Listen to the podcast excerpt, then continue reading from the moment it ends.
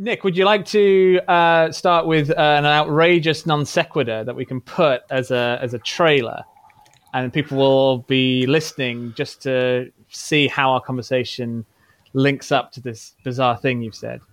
Um, before joining this conversation, the last thing my sister said to me was, "Don't mention the serial killers." Will that summon them? That's half our questions. I know, I know. No, but just I don't have to do what my fucking sister tells me. We were hoping to get a confession. Anymore. We've got like 50 FBI agents on the other side of the door waiting to pounce. But uh, look, if I'm not going to die on this podcast, I at least want to be ar- at least arrested on the podcast. That's that's that's the second way to get ratings. I think. Okay, I'll make some calls. Thank you. I'll, I'll I'll plant some shit on your hard drive. Oh no! Got yous again. I've already uh, nailed the transmissions fuckers, and now I've, I'm taking you bitches down. oh, Nick, what have you done to Marian? She's the first to fall, and now you know what I'm capable of. In fairness, if if Marian's gone, we're all screwed, right? she, she seemed to have this shit together.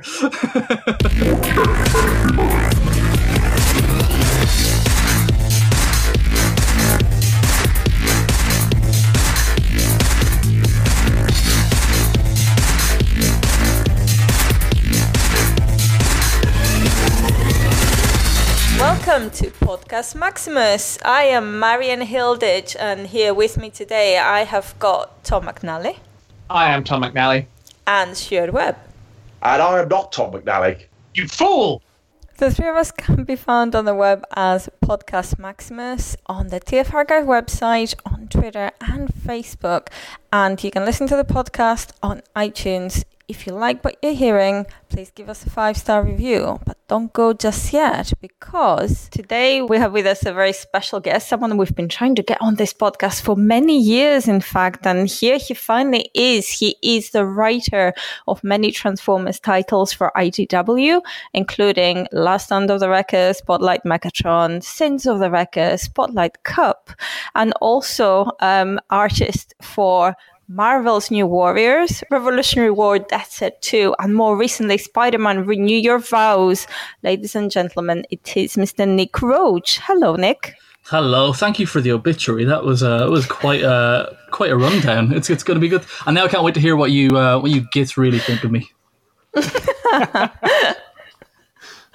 Oh, and I've left stuff out as well. Um, uh, important stuff. I've left Monster Motors out. Th- I mean, like, that's important to, to me and, and you and, and the cool kids. So, but you know, I think I think in a CV, I'm not sure. I'm not sure how far it's going to get me. Hopefully, far someday. But uh, yeah, Monster Motors. I love Monster Motors. Oh, we all love Monster Motors. God and bless you. Nick, um, you you've been there since the very beginning. You've been there since IDW's issue zero infiltration. At the at the very back of the issue, there was a certain drawing there of a certain IDW Transformers editor, um, Mr. Chris Ryall, I believe. R.I.P. Yeah. Yeah. Uh, sadly moved on from this world, Yes. and he's, he's now one of the, literally one of the Walking Dead, I believe. So he's uh, he's under Rob Kirkman's employ. So um, uh, yeah, I know. Yeah, I think I think I might be maybe almost last man standing. I'm not sure. I'm not sure. It depends who ends up on the last uh, the last bunch of credits, I guess. So uh, Yeah. I was trying to uh, work it out earlier, and I think uh, discounting sort of special guest return appearances like Geoff Senior, who we might be mentioning later on, I think sort of the three big, long-standing Transformers artists, yourself, Alex Milne, and uh, Guido Guidi, guess so. he's uh, the winner because he goes all the way back to Armada. Oh, I guess so. And yeah, I think yeah, I, I guess we'll give him that one. Okay, fine, fine, all right. Ah, can't can't have anything. company. Can, you know, that's exactly how I should look at it, Tom. I'm so sorry. Thank you. Uh, like, can, you are my new father figure for that alone. You will teach me how to have patience on my snooker shots, and uh, and, uh, and how, how to how to wait uh, for the pizza to be ready and stuff. So yes, I'm right. I should be uh, uh, deferential and conscientious. I'll try and be more of the prowl father figure and less of the tarantulas. Yeah, that's the thing. When I mentioned father figure, I've got a- you know I, my, my the, the four I've created are, are differing in qualities and values, aren't they? So yeah. Um, Nick, thank you for joining us today.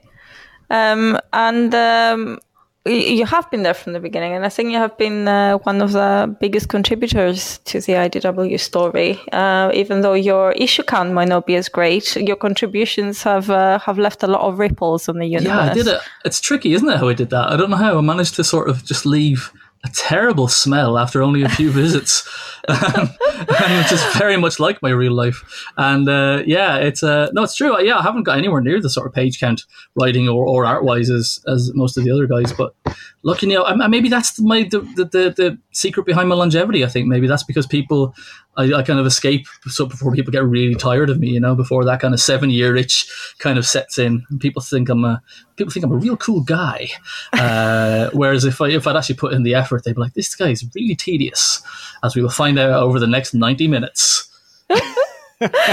well, you, you have been unique in that over the course of 11 years now, uh, you have been able to tell the story of the same characters uh, I think you're the only one who's achieved this out of all IDW writers. Uh, when you set out to write Spotlight Kup, did you have a bigger story in mind? No, not really. I, I really didn't because because I, I think I've, I've said in other interviews that it was always part of my hope and plan, as much as I had control over the plan, to draw Transformers. I never really thought that I'd get a chance to write them because mm-hmm. that's Simon Furman's job. So I'm not going to get a go of that, and I don't want to because Simon Furman's writing them, and I want to read Simon Furman's Transformers comics. Um, so, but I only got the Spotlight Kup gig because uh, I was quite friendly with Chris. I still am with the then editor in chief, Chris Ryall, and he was sort of saying that like they're looking at getting a few more people in um, to write the spotlights while Furman kind of handled the the main stuff. And did I know anyone? And I did. My first thought was um, this plucky little um, little chap in Guernsey, this little channel, little little Englander, little Channel Islander, little Jim Bob Roberts. I thought I'd give him a shout and, and send him Chris's way. And then I remember just going off and uh, was in the shower later on, and that's where all the best uh, walking you in the shower, and that's where the best ideas come to me. I think, and um, I, I, don't do enough of either. And um, you need to get a really big shower, just a really long, sort of like Olympic pool length shower, and just stride up. Imagine twice the stories and half the quality. Um, and then I remember I just started thinking I might have a few ideas, I might have a few ideas, and then I emailed them back and said, "Hey, can I can I do this?" And because Chris and I had a good kind of correspondence relationship, and I could, you know, use semi-proper punctuation uh, semi-regularly. And I showed a clear uh, understanding of the Transformers and their their mythos. Uh, then he sort of said, "Yeah, sure, have a go." Uh, so I thought it would just be what it was a one shot. Um, I definitely left sort of bits dangling, and, and by the uh, I mean story threads dangling. Um, the, the shower and uh, the walk situation. I don't want you to be put in mind of bits dangling after those. Um, so I you know, I definitely after I got a taste for it, and I thought that maybe yeah, I could see the rehabilitation of Kup would be kind of good, and, and I'd like to be behind that. Um, but no, uh, I was I, was I thought maybe I, it was just something I took off. I ticked off a, bu- a bucket list and I've been quite lucky with that bucket list, and and, and it's almost kind of gone against me in some ways because all I ever wanted to do was draw Transformers, so tick that off, and then I really want to work for Marvel, and I tick that off, and draw Death's Head for Marvel Comics, and tick that off. But as soon as you kind of achieve those things, you've got to recalibrate, and I've had, you know, my, my dream come trues felt have come quite quite quick, not not necessarily easily. So you often have to kind of find your drive again and find the next thing that kind of fires you up. That was a long answer, wasn't it? Well, actually, since you bring that up, you did uh, give an interview. I think it was back in ooh, maybe 2005. No, it can't have been. It must have been a bit later, uh, where you had just had um, you just uh, written Spotlight Kup, I think, and you were asked, "What do you want to do over the next ten years?" And you said, "Well, I just want to draw Transformers." Um, and then you said, "Here we are." Ask me again in ten years' time. You said, "So here we are." what do you want to do next? I don't want to draw any more Transformers. uh, no, that's not true. Well, no, it, it's it's semi true. If if the IDW universe was continuing and I was allowed to be part of it, I would like I'd like to definitely like to write more. But I think I don't know. I definitely think I've kind of drawn I've drawn all the Transformers, all the different ways that I want to draw them. I think, um, and I think I felt that during Requiem a little bit. Although I definitely didn't want to draw them for any other writers, and, and not because of the quality of their story. I just I felt like I was more inspired to draw Transformers when I was writing for myself. I think most creators would say that they like to draw their own stories uh, if they can. Um, kind of right. Sorry to no. You. Carry on. No, what you what were you going to say? I was I was I was well, going to. Just... It's it's funny you say that. Uh, drawing Transformers in all the different ways because it seemed right from the beginning in Spotlight Kup you kind of made a real trademark of yourself of being able to be an artist and a writer, of having different art styles. I'm so versatile. Yeah, mixed in with sort of different perspectives. And that kind of, you know, obviously continues into Last Stand. And uh, you've, you've kind of, it's reached its, uh, you kind of become even more powerful with Requiem. And you've got different artists altogether. I know. Um, I've evolved different into different scenes. artists. of, I'm, I'm, I'm, I'm the Liege Maximo to their to their hub. So yeah, to their second Oh. generation. So yeah, I'm, I'm I'm pulling all the strings. Um, and, and you know, right away in Spotlight Kup, you know, as a bravura um, performance there, you you even blend it quite well with the uh, with the colorist. It, it was Andrew Elder. Yeah. that. Um, I, I, I've always been curious. Were there conversations between the two of you about how that look? Um, when you're from Kup's perspective, it's all very blocked out and textures, and then it becomes kind of more of a conventional Transformers comic. Yeah. Um, sorry. Yeah. Go ahead, Tom. Finish your finish your question. well, well, I, so uh, is it, it was just the level of communication between you and your fellow artists. Is that is that direct or is it through editors? Uh, with well, with with Kup, I felt it was less direct. I'm not sure if I because I'd never met Andrew before. With kind of other colorists, I kind of had maybe a bit of a relationship. And that's not quite true. I, I, I, when I first started doing stuff for IDW, I was often paired with Rob Ruffolo, who was a colorist from the Dreamwave era, and uh, I didn't. He was very much sort of like handed the colors to the editor, and then color the, uh, I handed the artwork to the editor, and then the colors came back from from him. Uh, but I don't think he and I gelled terribly well visually. I think he's fine colorist, and his stuff was you know great in Dreamwave, but I didn't really it didn't really suit my stuff every time. I was also having monitor problems at the time when I first started working in comics, and so I was complaining a lot about things not looking right, and then discovering that actually they looked they looked fine. Thank you very much, Nick. Um, so, but then I was working with Josh Burcham a lot, and he and I had kind of had like a bit of a kind of relationship uh, in the fan the fan scene a couple of years previously. I kind of was doing samples online, and he was trying to get work in Dreamwave, and so was I, and so he kind of coupled up with me, and um, and he was I think he was something like twelve at the time. No, he was like he was like seventeen or eighteen at the time, and he was just you know he was amazing. He was you know professional ready then, and just has only gotten better, better, better. And then with Kup, Andrew Elder, uh, there was communication, but there wasn't that sort of personal relationship, like friendship that maybe I would have had with Josh. And I've never worked with Andrew again, and his it's it's it's so weird. Like the I, I- in my head, and I think in, in truth, a lot of my most well received stuff I've done has been with like Josh Burcham, but then something like Spotlight Kup, you've got Josh Perez doing my cover colors, and I never gave any directions to that. I just sent off the the cover and, and came back. That's one of my favorite covers still. It's just amazingly colored cover. And then Andrew, uh, there's notes in the script sort of saying this this needs to be a certain way, it needs to be nightmarish, and then that needs to be. But I think that was it really. There might have been one or two sort of like tweaks as we went, but there wasn't not the same level that Josh and I would have. And even now, actually, when I say that Josh and I would have a communication, we kind of don't even do that anymore because we're kind of on the same wavelength. I'm kind of okay for stuff just to go to Josh and it'll come back pretty much how I want anyway. Although, and then I say that, then Josh I'm sure will tell you that's not true, Nick. You you often tell me to change stuff. So, um, but there is there is a, if you can be upfront, the best thing to do is, is be upfront with what you want with the colorist uh, within reason. You don't want to sort of like micromanage them, and because you're not a colorist, and if you're if you're able to do this, do it yourself. Don't be telling other people how to do their jobs.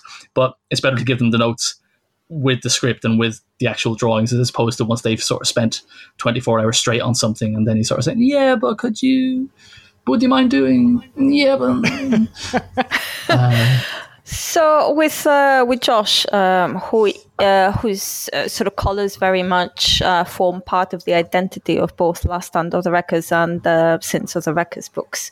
100% yeah Um, did you the way that you communicated with him was it sort of to say uh, I'm kind of going for this off and do it or uh, like how how did you define the tone of this? Did josh just go off as you say and sort of come back? Because especially sins of the Wreckers is such a unique book visually.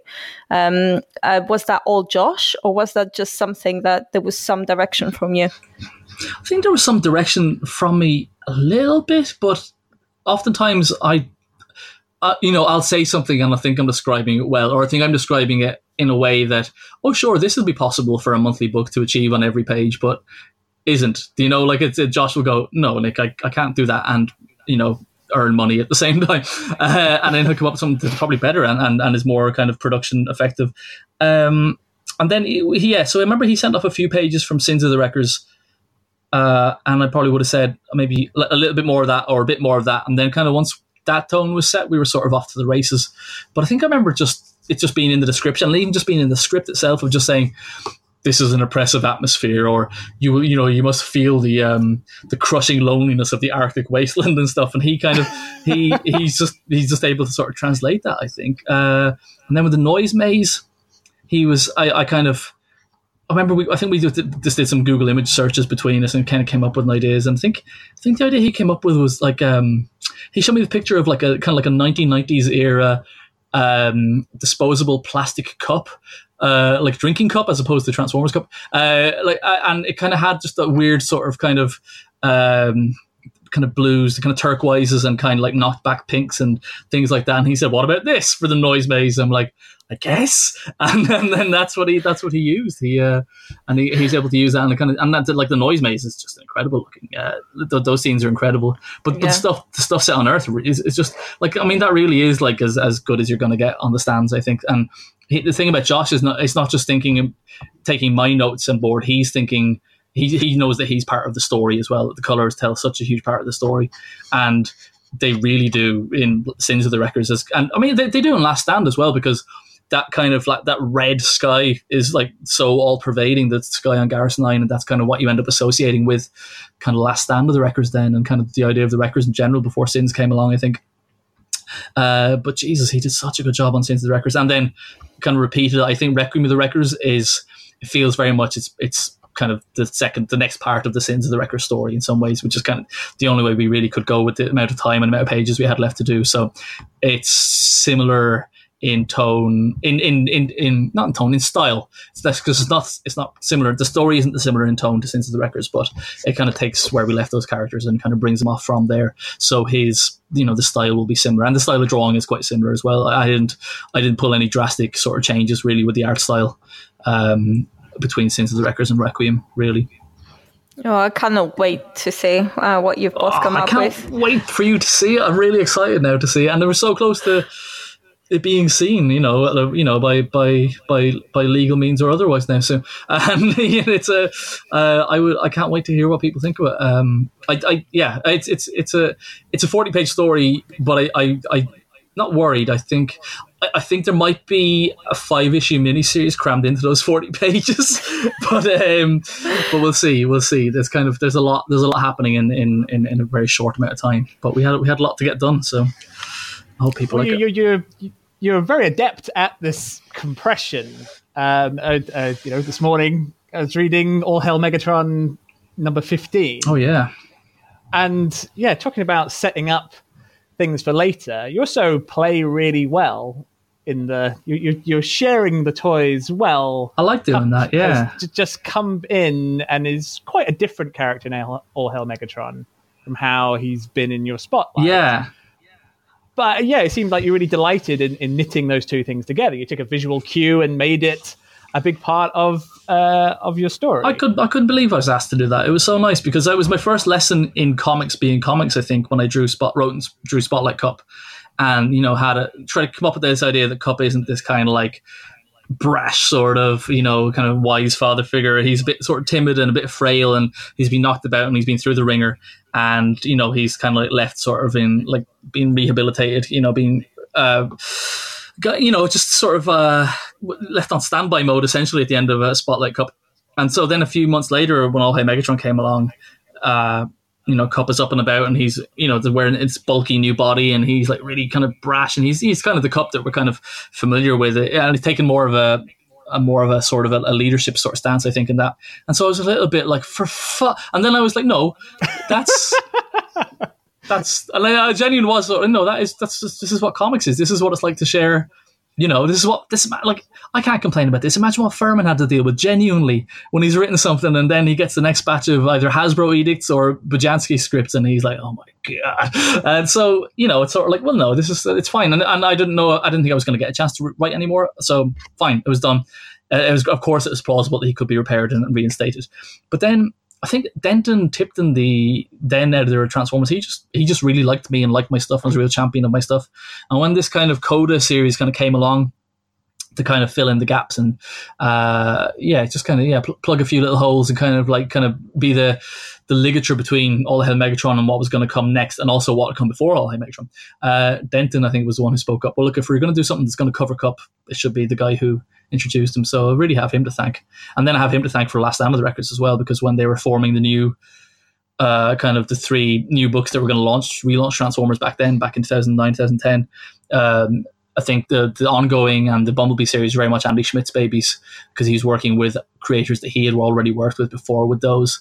Whereas they, they wanted a series that was going to appeal more to the the IDW fans that had kind of been there since 2005 2006 and Denton said well you know this, this is this, this is the series and this is the guy to do it so I really really have to thank him a lot for that you've worked with just about every editor I have. on Tran- I have. in your in your long tenure um, yeah, you started off just un- when Chris Ryall was was still yeah uh, yeah editing the book, and now you're all the way through to David Mariotte. Yeah, David Mariotte is so lovely. He's like a, a, a puppy like isn't like that makes him sound sort of inept and in need of sort of training, and he's not that. He's like a he, he's like a laser guided puppy, I suppose. He's got the enthusiasm enthusiasm of a puppy. Um, very well behaved puppy, and uh, and just like he's just honest. He's just on top of his stuff, and he flipping loves Transformers. He really loves it, and he gets it. And I think all, all the I mean most of the editors have done, especially very much since John Barber. Anyway, it's been like between John and Carlos and, and now David. It's been like these guys are steeped in it. They care about this. Like you know, it's it, like they created it essentially. Um, and that's not saying other editors don't, but other editors, you know, it's it, other editors that sort of guns for hire, and they're kind of come here to kind of, uh, you know, make sure stuff gets done on time and kind of come up with new ways to tell stories. Um, but yeah, I've met I've met them all. There's one of them, none of which I've just mentioned at all in since I started, um, who didn't last very long. And he, I remember he he contacted me with like four hours to spare. He'd forgotten to ask me for a cover, and uh, and like apparently his ass was on the line if his cover didn't come through. So I kind of I think it was the Space Pirates cover I did with um, Metroplex rising out of the uh, kind of out of Autobot City. It was kind of like a redo. You know that, that classic iconic Andrew Wildman sort of scene. Yeah, re- redraw that Nick, but make it make it you know in some ways better and have it done in four hours. Um, so so did you just photocopy the original cover? Thought about it. Thought about it. Mate, thought about it uh, but didn't. Uh, but I remember feeling very. It was actually during the time I was I was I was ill. I was I was I, I was supposed to be on Doctor Who and I fallen ill. And Andrew sort of said, "But you're the only guy who can do this." I'm like, I haven't drawn a comic in three months, and uh, I just remember sort of doing that, and then just basically, you know, throwing my soul up afterwards. But uh, it's not it's not a bad cover. But yeah, so it's, I suppose it's easy to find out which which editor that is if you look at the credits. He didn't last. He, he did. Well, pl- plus you just said his Did name I? as well. Uh, yeah, you said he his name said you're the only person you could draw the cover. Oh. No, don't Maybe worry about it. that out, don't worry about uh, it. It's you'd fine. He's um. There's you know, it's fine. It's fine. Look, it's all over now. They can't fire me, can they?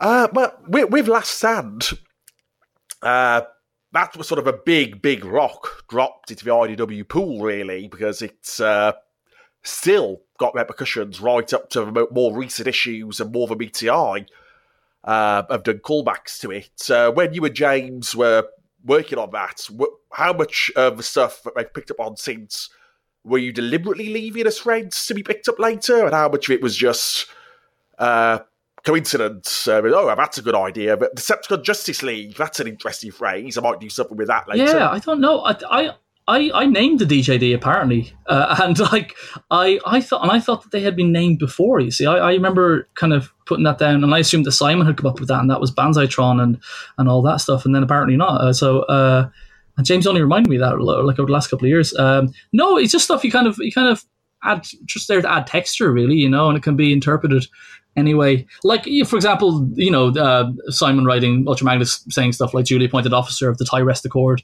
And then we decided that Tyrest was going to be a person, not a place. And, and you know, so it's kind of, it's, you take little danglers like that. Uh, we took Furman's dangler and we uh, we shaped it into the, the balloon animal that you see before you. Um, no, I, I I can't really remember really. I don't I, I don't think we were sort of there was there was discussion. There was so many discussions. Like at one stage, Grimlock was supposed to be in Last Stand because me and James were really like, but look, he's he's in Garrus Nine. He should be a player and stuff. And Andy Schmidt said to us, uh, look, if it means that much to you, you guys can do a Grimlock one shot, a Grimlock book when when this is finished.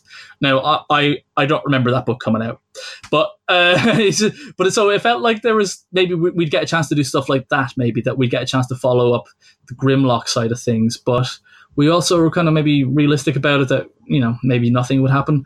Uh, but stuff like the DJD probably was just throwaway texture. You know, I think um, I I don't know when James started seriously thinking about doing something with those. I don't know because he wrote Chaos Theory pretty soon after Last Stand on the Wrecker. So I don't know was he sort of thinking back then about the the kind of the command structure of. Uh, the Decepticons and, and what that would entail. But yeah, no, I don't think there's anything deliberately left. Really, it was just kind of a you're, you're trying to like like uh, like Tom said about writing the All Hail Megatron 15 about playing well with others and playing well with the toys.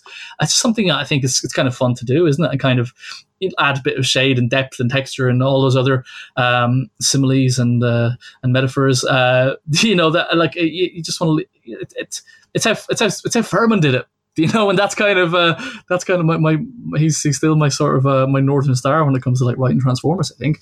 And so um, and so yeah, it's just it was just nice to see stuff get picked up and stuff like the Prowl stuff. You know, I love seeing how like kind of John continued that, and um, it was good. It's good, but but nothing nothing deliberate, nothing planned. There was never a sequel planned, and, and I think I, I I would have resisted. In fact, I did resist for quite a while doing a sequel to Wreckers because I think I could have gotten on the writing team again sooner had I agreed to doing a Wrecker sequel. But I was like, I don't think I want to risk touching it because it was as well received as it was. It didn't seem like a good idea to kind of go back to that well you have kind of set the set the characterization for Prowl with um, with uh, Last Stand of the Wreckers, and even in well everything in its uh, right place, where it's all narrated by Prowl.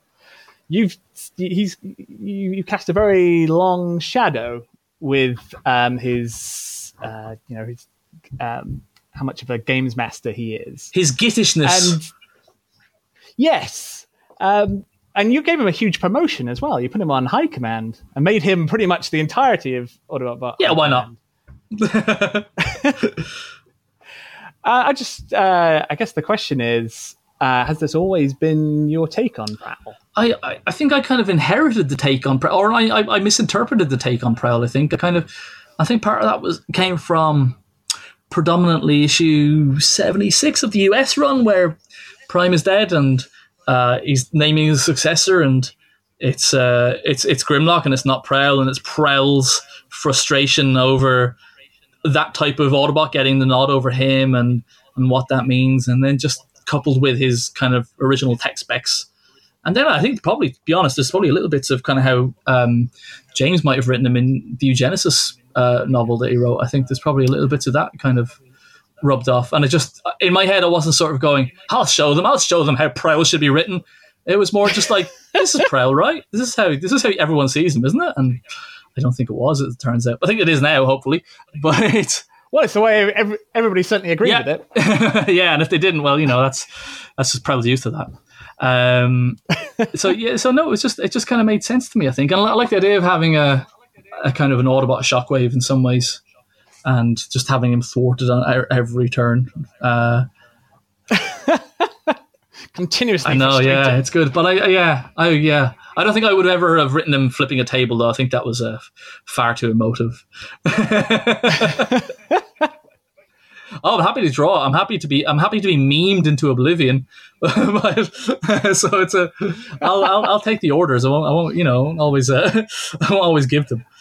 Um, yeah, yeah. Um, so no, I, I, I, yeah, and he's he's the character that I just love writing the most. I think, and I, I, I they're doing interviews for the last few IDW issues, and um, of, of, the various members of the creative teams, and I, I was asked what's my favorite character to write, and it was, I think it's Prowl. I think I kind of know I know how he's going to act, if not his exact wordings. I kind of pretty much know the vibe he's going to give off, and I just know he's just going to get those little bitchy, little dry comments in as well. You know that you kind of, you know, I, I, say about him not being emotive, but he's, you know, he's quite happy to sort of put a few little, you know, gut punches of uh, superiority in there. So he's, um, no, he's good fun. Him, him, and Overlord, I think, are kind of my my two two two guys, and that's probably partially because the villains are always easier to to kind of play with and write and perform and obviously.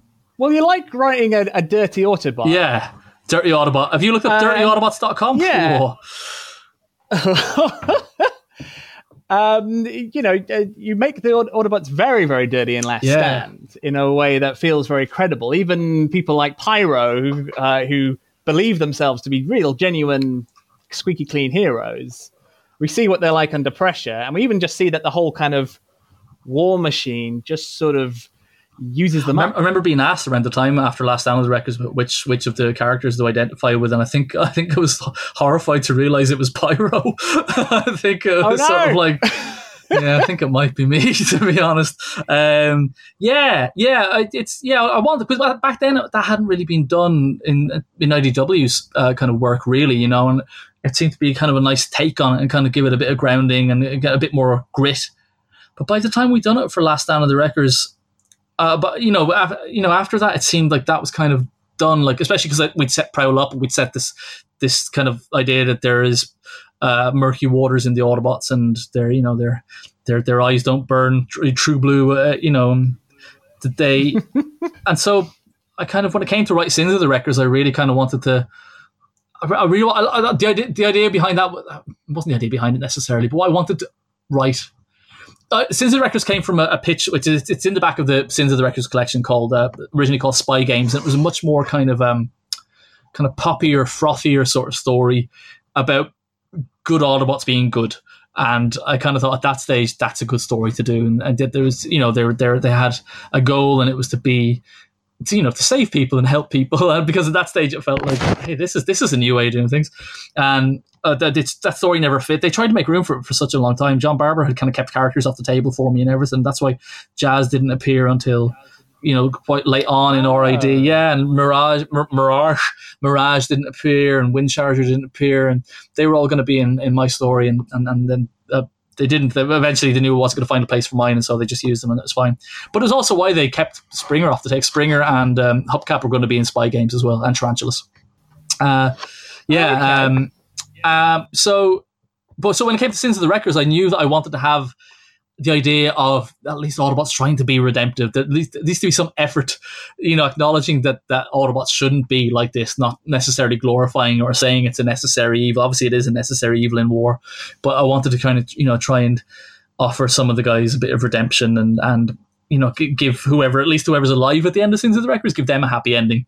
Um, uh, Yes, that they may not feel too great about that. yeah, exactly, exactly. Yeah, but at least it's kind of uh, everyone's on life support. Everyone is dead. You know, it's sort of like it's it's there's uh, you know I think the idea of the Springer and already have at least a chance of some peace at the end of uh, peace on their own terms at the end of Sins of the Wreckers is kind of important to me, and even the idea of like Prowl trying to turn a corner, I think that's kind of that was kind of important to me as well. And it was uh, famously John Barber's idea to kind of give him because he I think he was trying to you know kind of have him turn a corner a bit in his books, and so it needed to be a bit concurrent, to have those themes be concurrent. And the initial draft of Sins of the Wreckers, the Ostaros figure, the kind of the, the child robot protoform type figure that was created by Tarantulas, he was going to be killed in cold blood by by Prowl. And John Barber goes, "This is great. This is really dramatic stuff. Uh, but we know Prowl's an asshole already. What what is this telling us that we don't already know?" And I was like, "Mm, "All right, John Barber, so-called editor." and so when I went back to think about it, it's like, okay, maybe the twist is here that obviously that Prowl doesn't kill a child in cold blood. That should, that should be a moment for a moment for celebration. But then if, if he doesn't, if that's that's Prowl's little story that he doesn't do that, then but but everyone thinks he did then where does the child go? And that that was great because that allowed me to come up with the idea that, that Springer was this kind of other um, kind of kind of creation that, that hadn't existed before in IDW. So um, and then that's that's a good example of just editors just being uh, really really good and really really helpful, you know, and just being invested in the stuff as well. But um, yeah, so and, then in Requiem with the Wreckers as well, it's very much a and I'm I'm only just mentioning Requiem the Wreckers as a point of because it's connected. I don't want I would hate for anyone to think I'm trying to plug this book genuinely. I'm just, I'm enjoying I'm enjoying Out on May the I'm enjoying talking about Transformers on a Sunday evening. This is really nice. Um, that they, um, yeah. So it, it's it's there's that's there's a hopeful slant in Requiem of the Wreckers again. There's kind of a, a hint that that you know, do, please never again do we need the Wreckers or anything like them. That, that I hope that the, that we never get to a point in the war where we need, uh, you know, which is probably very hopeful and very naive, but that's kind of where I kind of wanted the story to take take the story at the end. I think, especially because we've seen you know robots being assholes for the last you know two stories. So Well, it, it's not just the robots. I mean, just in the in the time you've been writing these stories, you've had so many real world scandals of corruption, Yeah. and, you know, executions in custody, uh, whistleblowers in the police, uh, those whistleblowers being uh, Yeah. dragged through the mud. Uh, is there any specific story you've been following, or is it just kind of a, a, gen, a, general background just radiation? generally, generally, because I, I, would, I, I- I follow on with Sins of the Wreckers. Like you know, I did like a little bit of obviously boning up on stuff like WikiLeaks and kind of the Chelsea Manning stuff, and uh, but not not to the point where it was a direct. It was directly analogous or uh, you know complete allegory because I don't have the answers either. You know, it's kind of like in a in an ideal Transformers good versus evil way, you want the idea of there being kind of uh, everyone should be open. There should be no secrets and stuff, like especially with the Autobots, you know. And it's kind of like, yeah, right on. that is good. That is, but that's what we've been taught to be good, not to lie, not to, not to be, you know. And and but then it's obviously the dangers that that kind of puts people in and stuff. So, um, but I'm not, you know, I'm not, I'm not wired uh, to kind of offer many answers or, or much any sort of astute observations on it. But it's it's kind of good background and it kind of it rings true as well. It's nice that stuff like that rings true. Um, I think you know we were maybe a tiny bit ahead of the curve. I mean, it's obviously that stuff has been going on for you know hundreds and thousands of years, but um, it wasn't as kind of as a hot button when Last Stand came out, and it was kind of nice that we sort of kind of a little bit ahead of the curve with it. Last Stand, we were able to sort of eh, play on it in Sins and. I, I, I, but I remember going to see Thor Ragnarok last year, and I knew that I was going to be writing Requiem with the Wreckers at that stage, and I kind of had a, new, a fair idea of what was going to happen. And I remember seeing Thor Ragnarok and going, "I wish we could do this, but for, with the Wreckers."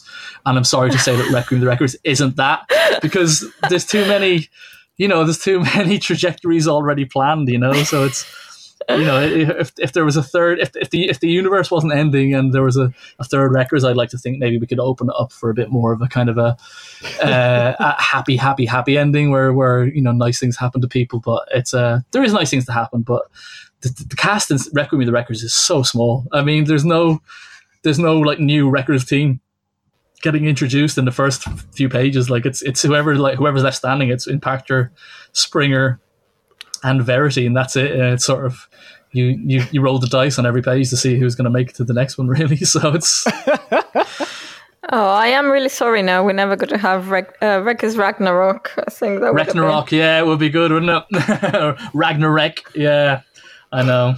I know. It would be even more memes for you. Uh, you know, you've got the table flipping one, but if you did a Ragnarok, you'd, you'd be nothing That's but the memes. thing, isn't it? And I mean, you know how much money we bet we make on those memes as well. You know, so it's a, we, we'd be coining it. a shiny penny for every every time that JPEG is resaved. Yeah. Uh, It's uh, it's that guy who's tapping the side of his head. I always feel sorry for because he was having no idea how much that gets used. I'm, and I'm he- glad that you said that guy as well because I've got no idea who he is as well, and I feel like I've missed a very culturally important moment. But uh, yeah, I, he's from a BBC Three spoof docudrama that was probably seen by about five people when he first went thank out. you. Well, thank you for that. Thank you genuinely. Even that has enlightened me a bit more. I oh, I, I couldn't have told you where it came from. I, I had to Google it. I was curious. I wanted to find out. It was like Stuff like that. Life. just gone off track completely. Stuff like that. I like to find out, like I've just found out, for like from you by talking to someone. You know, rather than going, you know, decisively. I want this mystery to end. I want, I want, I want it in pub conversations like this. And by the way, a few minutes ago, when I said I'm enjoying talking on Sunday evening about Transformers, back uh, like 15 years ago, more than that, Jesus, 17, 18, 19 years ago, when I first went online, um, Sunday evenings was the was chat time because it was cheaper. Uh, it was chat time on the um, on the, the Transmasters UK uh, message boards, not message boards, the uh, the Yahoo group, yeah. And so we'd uh, we'd all get online and, and chat about uh, about beast machines and the oncoming car robots, and uh, it was really really exciting. And that's a lot where a lot of the kind of the links that I've had with like kind of James and uh, people like Mark Stevenson and Andy Turnbull and all would have been kind of formed back then. So yeah, so this is nice talking about robots on a Sunday, isn't it? so. That would be the days uh, when James was saying eugenesis was going to be his final statement on Transformers. Yeah, I wish he, I wish he, I wish, you know, if he if he'd kept to that, I think I would have gotten more work. So with uh, Requiem, Uh, was it a plan you were always going to do another records at some point? Absolutely not. They, they phoned you up and said, "Hey, we're killing everyone, or not, whoever doing this. Uh, would you like to have one last go at these characters?" It's a little bit, a little bit of the last one, but I had again. It's, it's all these like near misses. So I had a series in development, uh, late 2016, early 2017, like a whole new Transformer series uh, pitched and accepted and outlined five issues thereof. And uh, when look when the universe ends, uh, I like you know come uh, probably, probably even at TF Nation in August, I'll probably be able to talk more about this. But um, but it wasn't Wreckers orientated at all, and it was something I was only going to write, um, and it was going to be drawn by someone else. I was really looking forward to it. Um, I was very happy with it. Um, and then so it was, it was good to go. And then the trail went really cold and people stopped answering my emails at IDW and I was like, I really need to kind of plan out my year here and no, you know, I it was looking like I was gonna be getting a bit more work with Marvel and stuff and I was like, I don't want you guys to come and sort of say yes to this when I'm in the middle of a deadline and um I remember talking to James about it. He said, "Yeah, there's something going on, and I'm not sure what's happening yet." And then we got word. It's actually about this time last year, I think, that that the, they were going to wrap up. And that's by the way, that hopefully that will alleviate people's fears about how the, the main books are going to be wrapped up because it, by the time that the last issues come out, it'll be close to 18 months worth of forewarning of planning uh, to sort of get them. Those books will have been written with the ending in sight longer than they will have been written, you know, without it. So it, will be safe. It'll be safe. Um, but uh, back to me, yeah. So they sort of said, "Look, we're really sorry, but we really want you to do something." You, you did say that if this didn't go ahead, Nick, you said you might write another Wrecker story for us. I'm like, yeah, go on then. And like, yeah, I wasn't going to say no to that because I, I, I, I, I wanted to write, and actually, it was very close that I wasn't going to draw it at all. I think had I kind of um, had they wanted it earlier, I was still on Spider Man, so I kind of would have been able to write it but not draw it. And I remember sort of even sort of saying to my wife, saying, I think maybe you just won't draw it anyway and just sort of hand it over and just sort of take on some other like artwork, some other drawing jobs. And she's saying, you will hate yourself forever if you do that. And so I, I kind of, you know, conceded that. I said, okay, well, look, I'll draw some of it and I'll kind of give the rest to Guido Guidi so he can, we can I get the old gang back, and then I'll write some sequences for Geoff because uh, holy shit, Geoff Senior, and uh, and so that's kind of how it kind of came about. Then, so it was kind of by, but I I kind of knew where my next story would go with those characters. I kind of knew what I wanted to do, but um, especially with the villains involved, that how I would like it to play it, but I kind of thought that I'd have more time to maybe pitch something else, and that wouldn't even necessarily be called Wreckers, but would somehow kind of tie in with with continuing Springer story. Yeah, um, because there's you know in my head there was no Wreckers left anyway. I, I think I thought there was like you know it would be a cheeky thing to do to go new Wreckers book. It's just got Springer and Verity, and they're. Uh, they're, they're chopping wood. That you know, someone they've got to they've got to keep that that range going, like, you know, so she can uh, get her hot pockets. Um, so uh, so that's kind of how it kind of fell into being. But it's uh, but it, ended as I wanted to end. I think, and it's kind of it, it escalated as I wanted. Would have liked those characters to be escalated, and also it's a much smaller story at the same time. So it's um, it's good. Every every Wrecker story is kind of it, it kind of it go it moves in two different directions separately. So last time of the Wreckers is very much uh, you know, big fight or die, like it's the end of the world, but it wasn't the end of the world really. That was at risk and stuff, you know. But it felt like it was, you know.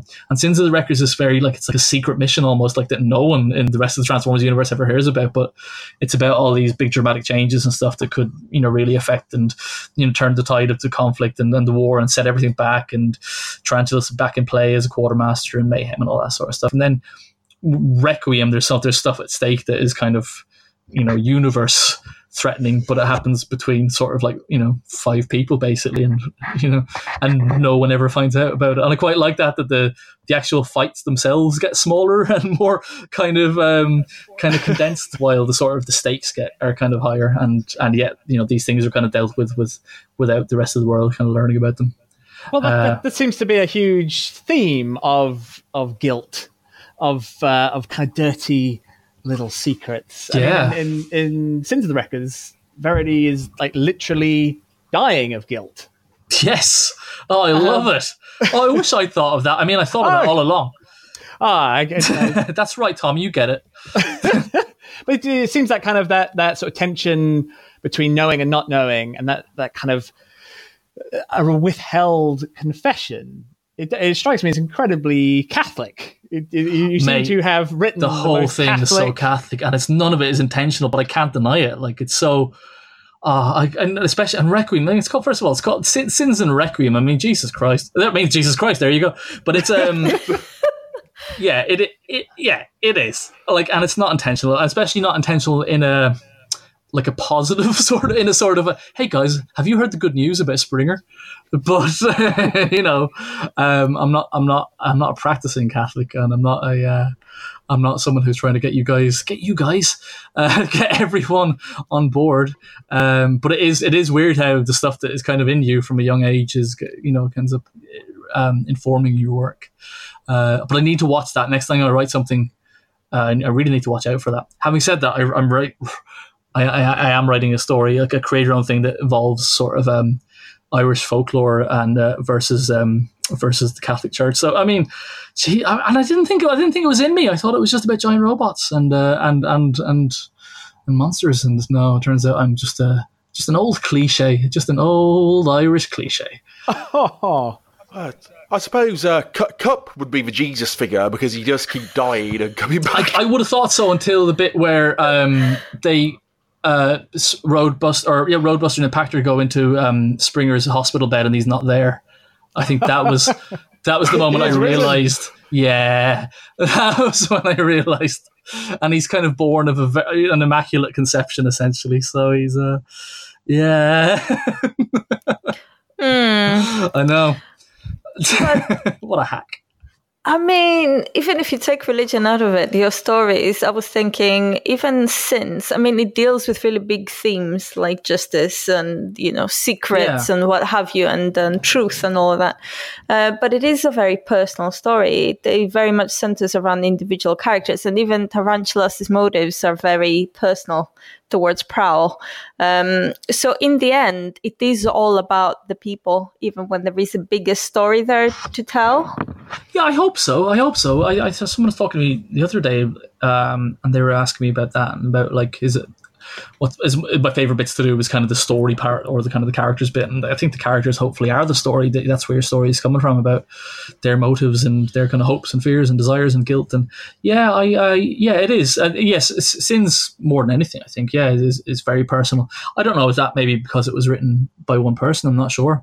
I'm not sure um i'm not sure how would if james and i were to write together something like that again or if even if, uh, right with anyone else I wonder does the focus kind of get taken away a little bit more, and you end up writing something that's you know obviously good or, or probably better, but just is less um, less kind of personally invested or less less authored in some ways. Do You know, it's a.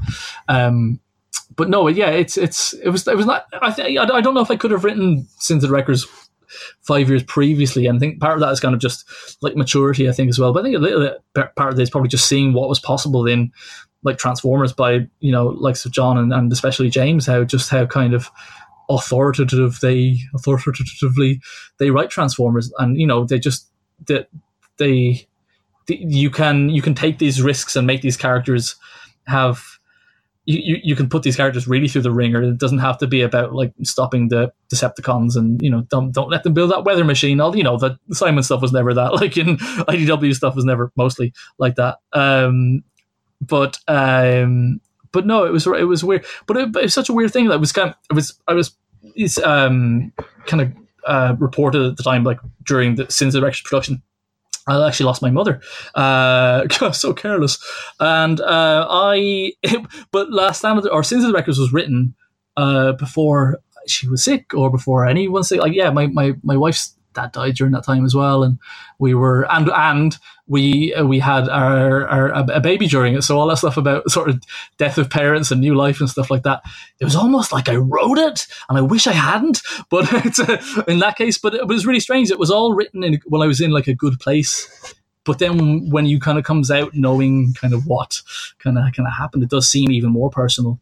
I remember drawing the I remember drawing the last two chapters after kind of uh, things had kind of gone down and uh, we were we were all, all, you know all adrift here, and um, Verity says that's in issue four, I think, and she says stuff about like life on Earth being short, and I was just like, no fuck's sake, I wish I'd written that. You know, it's kind of I could do without reading that shit today, but uh, but yeah, it was good. But then at least it kind of felt true. Then you know, it kind of felt like when I that didn't you know that it rang true, and it was nice that I was able to kind of write that without necessarily having lived it at that time. So yeah, but it's interesting how many people come up to me and goes, "Hey man, I can really feel what you were going through when I read into the Wreckers," and I was like.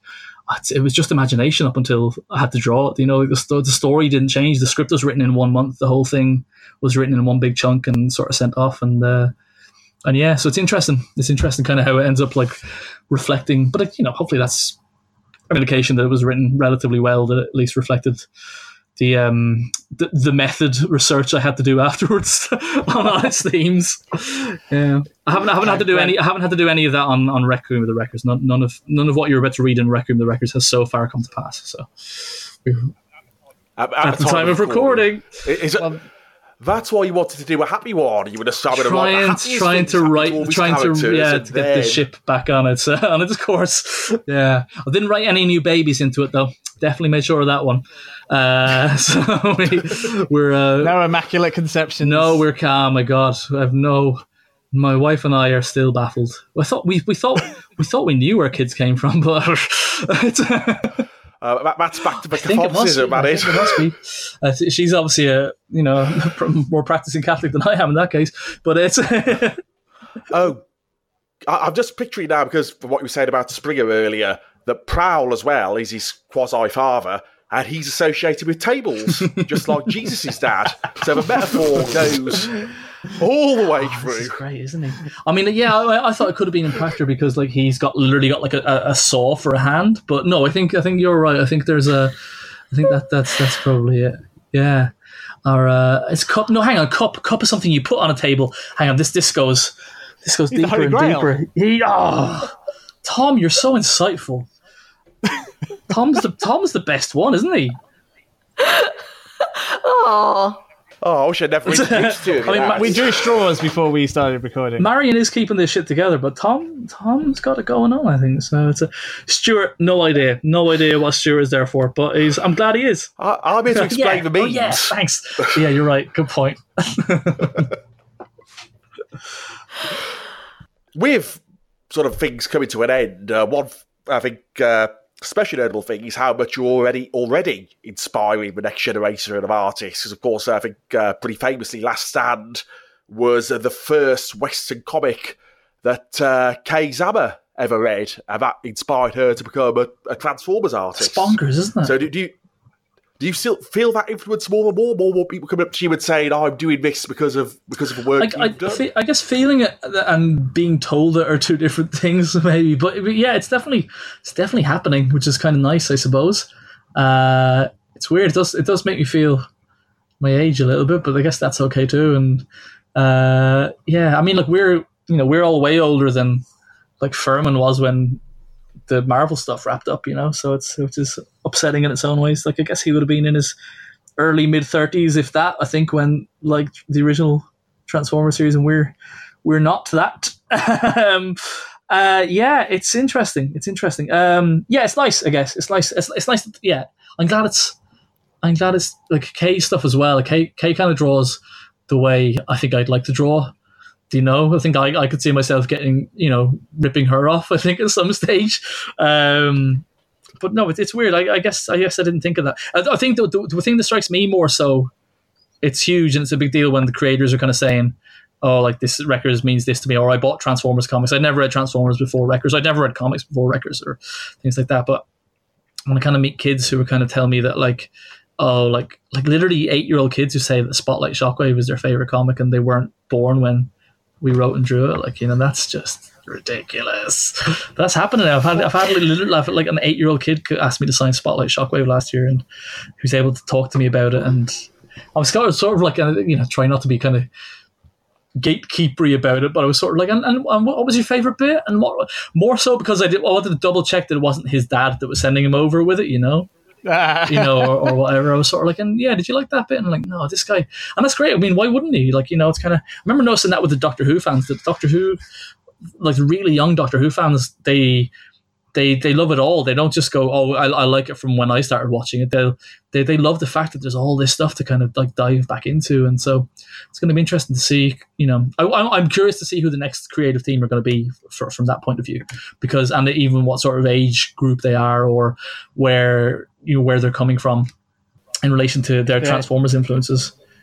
If their very first comic was uh, Spotlight Megatron, Yeah, imagine that. and they may bring a very bring a very specific energy to the new. and, and yeah, one one that's welcome, I think. Um, there's um, but it's but it's yeah, it's it's, it's interesting. Like we, I, I like hand on heart, do not know anything on my children's lives. I do not know anything about who's coming in next. It's really interesting.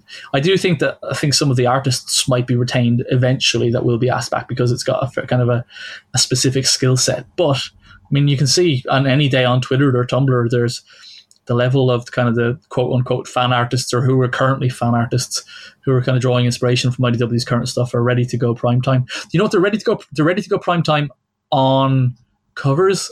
A lot of those fan artists don't work in sequentials, or at least they don't display much sequentials.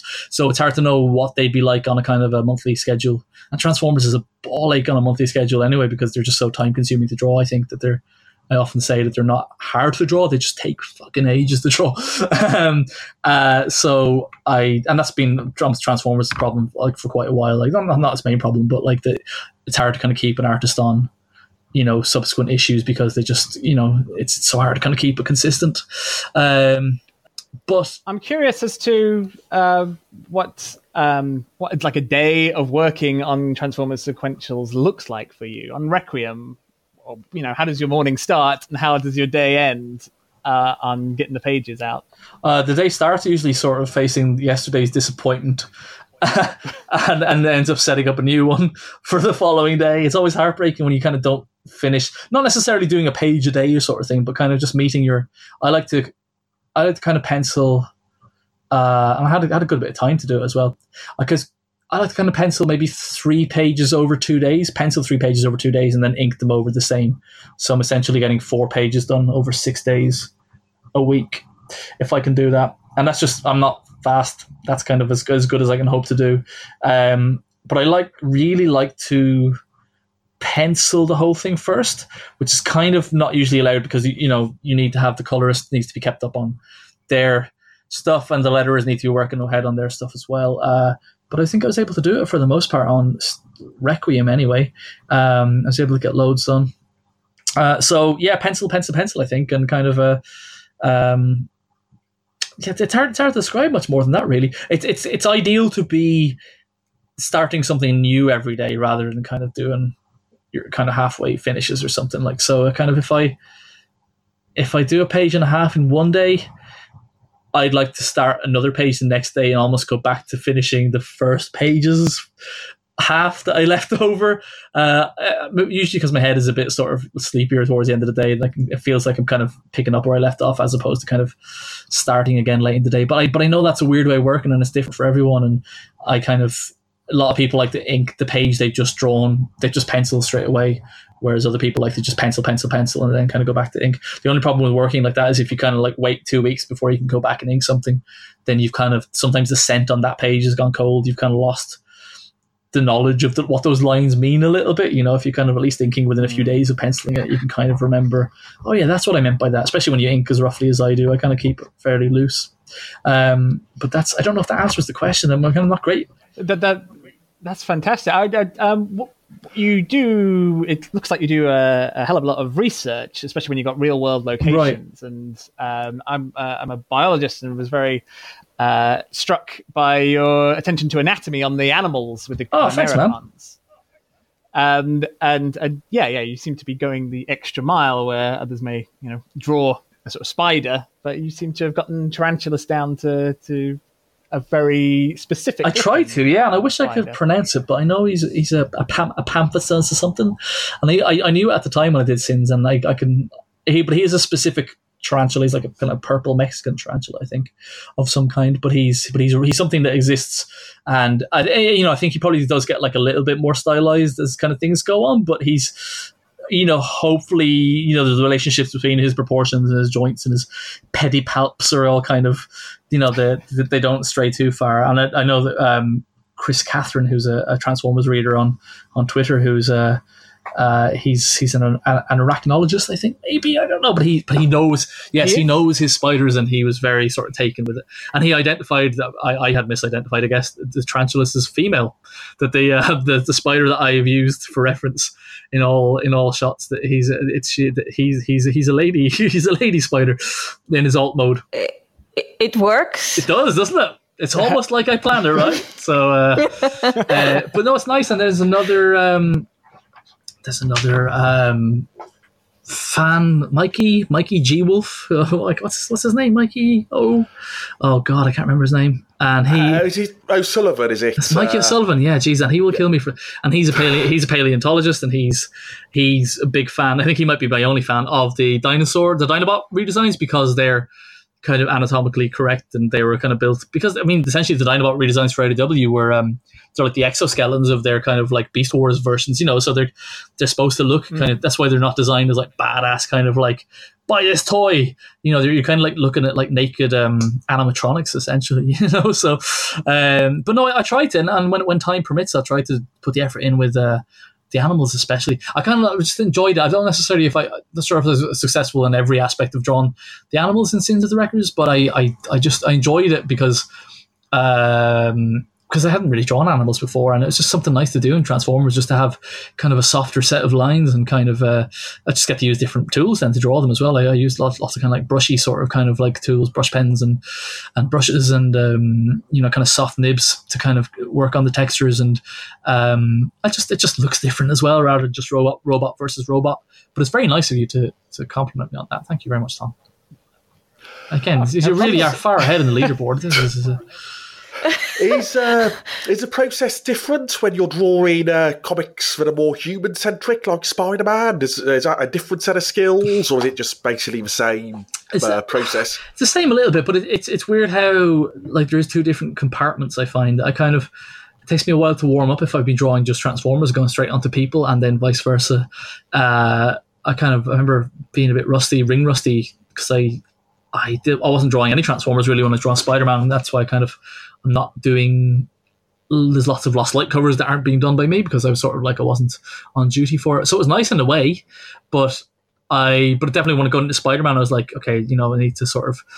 I was definitely leaning heavy on my like anatomy books at the beginning of the, those issues, and then getting a bit looser, and then it was it was a bit of a kind of a uh, yeah, it was a bit of a kind of a, a wake up call having to draw Transformers again afterwards. But it's, it's, weird. It shouldn't be. It shouldn't be different, but it, but it is in some ways. It's kind of it's a uh, and and in some ways, I, I, probably am informing my humans inform my transformers and vice versa, and but maybe not for the better. Like I think my humans can be kind of you know they're deliberately that way, but maybe might might not be for the best. They're quite angular and quite stylized. But then my transformers, their faces are often quite you know uh, rubbery and kind of soft featured. You know, so it's if, if I can only get my Transformers faces on my my humans and vice versa, then maybe uh, maybe I'll have I'll have a career in this old town. But um, it's uh, that Pretenders mini series is what you're aiming for. That's I mean, and look, if IDW are sensible, that's how they're going to kick off the relaunch. Revenge of Long Longtooth. yeah, that, that'll sell. That'll be the one. That'll be the um, yeah, that'll be the uh, you know the kind of the um, the sort of the, the lame duck sort of kind of like like a relaunched to sort of like the, the palette cleanser so they can bring on the decent stuff. So they'll hire me to, to, to write the, the Longtooth chronicles and then they go right that's out of the way. Let's uh let's bring in bendis and and, uh, and, and, and a popular artist. I don't know. Declan shalvey one of, one of the, one of those cool irish guys. Nick do you keep a sketchbook?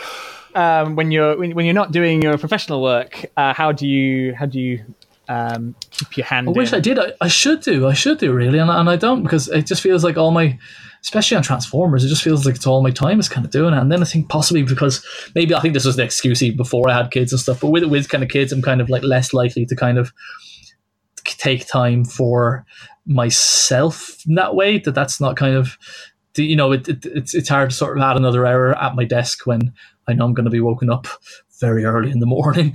And uh, so I, I, don't really, and I, I, should do. I really should do because I think that's the sort of thing that kind of keeps your your muscles fresh, you know. Especially, you know, if I'm drawing people, I should be drawing Transformers maybe in my sketchbook, and then vice versa. I really should be. But um, sometimes I did, I did used to a bit more, and now now, now I'm going to have to take points off Tom because they made me feel shame and Oh, feel sad and question myself. So it's all to play for, guys. All to play for.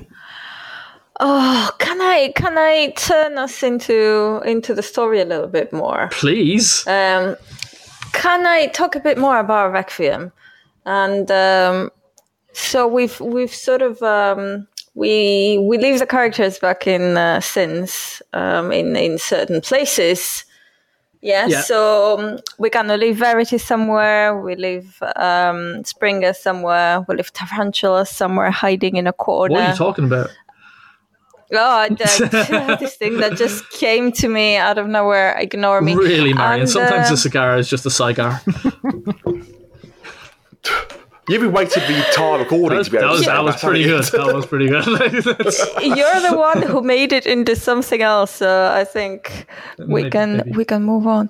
Um, and uh, we live Impactor, uh, in a in a in a certain place. Hanging out Um, with a bad crowd, yeah. Yeah. So uh, tell us how Requiem comes in to pick up all those pieces and what we have to look forward to.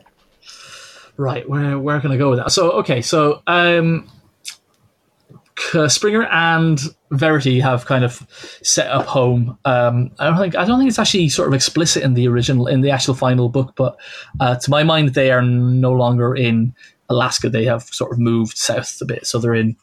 Uh, I guess it's kind of mainland United States now, but they're still kind of under the radar. They've been left with some toys to play with by Prowl um, to kind of he's given like a parting gift, basically sort of kind of a way to kind of keep um, think kind of you know keep track on what's going on with Cybertronian life, and it's a way to sort of make contact if they ever need it. Uh, they they're not sure whether they can trust it or not because Prowl gave it to them, but Springer seems to think you know look he's on the level this time. I think you know, um, but through this they uh, they learn that uh, of what you know of all the ongoings, all, all the comings goings with with the rest of the Transformers, they learned that Kup's died in on a mission. Uh, and that's really all that's said in Requiem of the Wreckers. Is just mentioned that you know the Kup Kup has died, and uh, it's and we're not we don't join Springer and Verity just at the moment they've learned it. They've maybe known about it a couple of days, could even be a week, but they're sort of still kind of reeling from it. Springer especially, and he realizes that he you know Prowl, he doesn't really want anything to do with Prowl. Uh, Springer has been made known.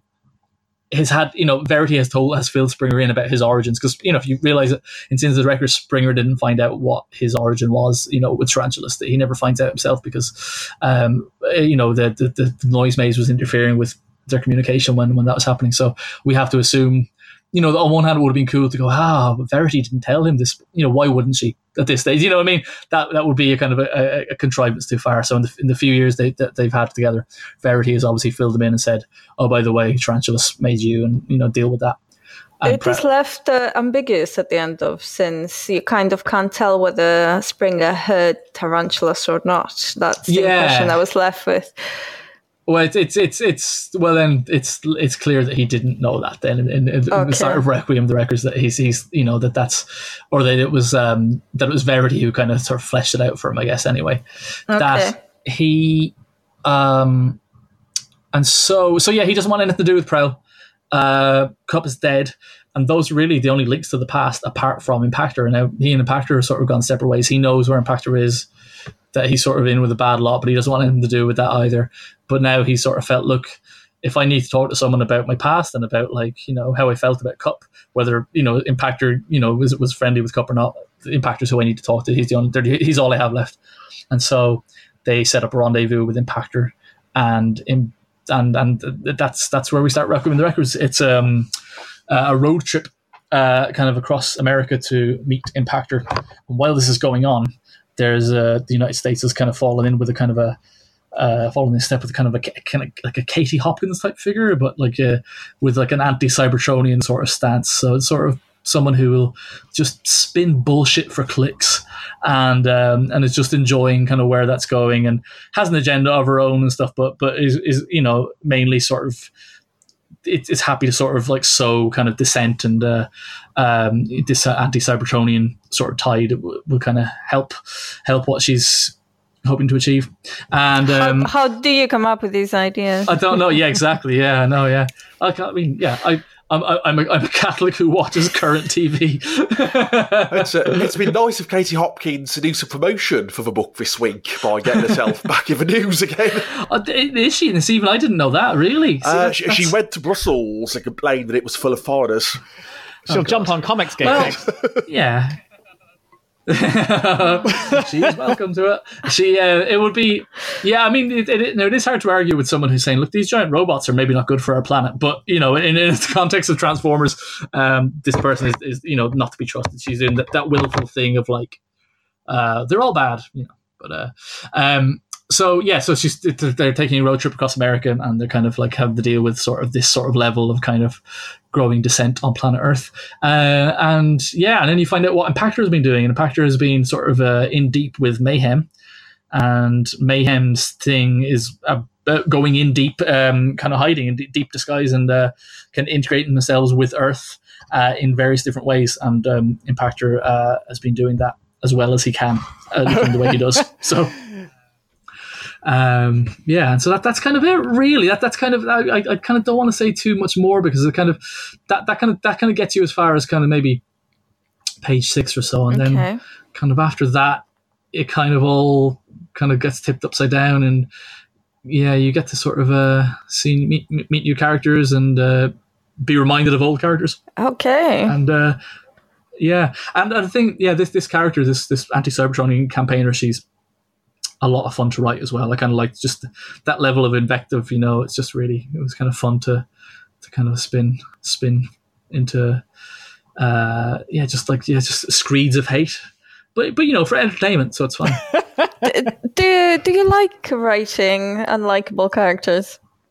Yeah, I do. Yeah, and I wish I didn't. I wish I, I'm, I'm I'm trying to write stuff at the moment, and and and like just for kind of you know uh, that is um that is uh, yeah stuff that's on spec that I can you know cre- create your own stuff, and uh, yeah, just the, the the assholes are just way easier to write, aren't they? they're just and you say they're unlikable. They're unlikable if they're in real life, but I find that they're usually quite. They're often the kind of characters that you know in, it, on the page you're like oh yeah I, would like to see more of these people but i would hate to i would hate to live next door to them you know mm. so, hmm. you're a wrestling um, fan aren't you nick I am, I am, yeah, but I'm a, I'm a, I'm a lapsed fan and everything that that entails. So it's well, kind of, you know, your Overlords and your Tarantuluses and uh, your Katie Hopkins. They do. I, am I'm, I'm not. Uh, I, I, don't really follow wrestling much, but I am aware of the concept of the heel. Yeah, yeah, um, and, yeah. I think, I think, yeah. You, you like a heel. I, I yeah, yeah. I, I like a heel to to write. I think, but then I like probably my favorite wrestler is like Bret Hart, who's like ridiculously, you know, purer than you know, in his own words. But you know, like the, the character he portrayed is always very much a kind of a, you know, straight down the line, like you know, sort of guy, and never, you know, it's a not that interesting, but one sort of thing like to inspire to, like I do aspire to, and kind of those kind of characters always work. Like I mean, like my, my favorite turtle was like Leonardo, you know, and my favorite X Men was Cyclops. You know, it's kind of it's it's it's only it's only the older I get, I kind of appreciate the kind of the the more uh, the, the fun that is being had. I guess I guess the thing as a kid I used to take that sort of stuff seriously, so I was like, oh, I'm not going to like the bad guy, and now I kind of realize that like you don't have to be a bad person to like a bad guy. But then I would a bad guy would say that, wouldn't they? Um, that's how it starts. Exactly. It starts yeah. with being sympathetic to fictional villains. It is. It is. But then that's why I'm striving, striving, Tom, to write these uh, these kind of positive characters and give people kind of happy endings and kind of. And I, that's that's very much in evidence. I hope in Requiem that I'm really trying to go. Look, there has to be another way you know, it might be naive, but like that's let's try it, eh? And um, and especially in someone like Springer, like I kind of like the I, have said in other places, I think that he's he's struggling between being an Autobot and being a wrecker, and it's a, it's it's kind of all about at the end of the day which side is going to win. I think, um, and I know which side I want to win.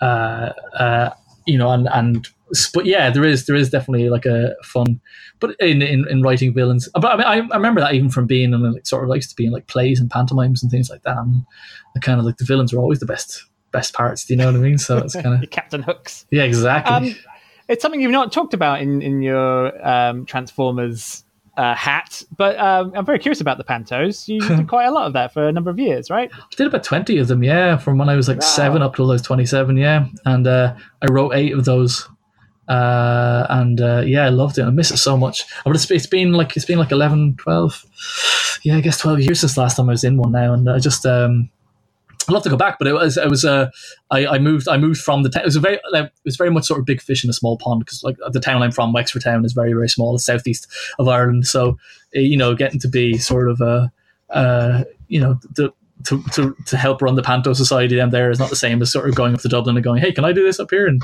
but but it but it coincided with me sort of getting work in in comics and getting professional work, and it just wasn't it just wasn't the time to really kind of do both. But I think that's why I enjoy stuff like stuff like this. People just listening to me, but especially on conventions, you know, like I like I like kind of being up on stage and having a mic because I get to show off and kind of um, you know play the crowd. But I'd, I'd love to love to go back and, and do all that stuff again. And it's, it's the only it's the only sort of uh, experience I had of writing really, you know, and kind of like uh, I wasn't really I wasn't like James really writing fan fiction or uh, writing prose or anything like that. Um, I did write my own, my own comics when I was a teenager, but I uh, it was only through my twenties and kind of like writing the dialogue of pantos and trying to reinvent them as best we could so that they weren't the hoary old uh, kind of shite that they had been, you know. But but by reinvent them, sort of go, hey, let's just make it like Blackadder and The Simpsons, and then we'll be fine. But back when The Simpsons was good. Oh yeah, yeah, yeah. Well, yeah, yeah. I knew I knew nothing better in, in the year two thousand. The Simpsons were only only good by that stage. Yeah, yeah. Did you get many big name uh, celebrities in your pantos? No. Did you get like the Cranky? No, that's it. And see, it's, it's only because all the regional pantos are very much like their community theatre sort of things. That sort of celebrity panto, which does happen in like Dublin and, and, and maybe Cork and Belfast, I think. But the thing is, when you do that, you have to like write with them in mind and you have to write with their and I I, I didn't like that in pantos because I always thought that took because when they did sort of like write like local sort of jokes and kind of political humor into the pantos and stuff, it just took you out of the kind of the, the, the kind of the, the, land or the world you're sort of trying to create. I think you know. So even though you know we'd have kind of contemporary humor, it wouldn't be referencing whatever political scandals were kind of going on, like you know, because uh, I just you know the kids don't. It's one thing having jokes for adults, but not sort of stuff that's kind of gonna you know make kids go what the f-? you know like it's a uh, you, you know it's like Pixar and The Simpsons always got that right. I think of kind of finding finding the levels. I think you know and. Uh, this is me like loftily comparing my my pantomimes, my my uh, my reskinned fairy tales to uh, the likes of uh, the Simpsons and, and the Pixar uh, movies. Who's this Horatio Alger guy? He must work there. what? Oh, there's a line from The Simpsons. Oh, I'm sorry. See, uh, that's that's that's that's a that's a uh, fair weather I am, Tom. I'm sorry. well, uh, so speaking of uh, sort of big panto villains, uh, I saw on the free comic book day uh, Unicron issue you're credited as a story oh, consultant. yeah, cool. Yeah, yeah, I would be. Yeah. So, uh, what what did that involve? If, if you could tell us, much told about everyone, that, listen, mate, needs to eat some fucking planets, and they were like, yeah, mate, and so that was my idea. Uh, he no, we we had a there was like it was really nice. They kind of had me, James, Mairghread, and John were all kind of this little think tank brain trust thing, and uh, and then Carlos Guzman at the time was who was editor, and like over the course of the summer we'd have kind of conference calls, and um, me and James would kind of go, yeah, yep, sure, yeah, and then John would just be firing out ideas and just if there's a gap in a story he'd just fill it. And we are like why why why are we here?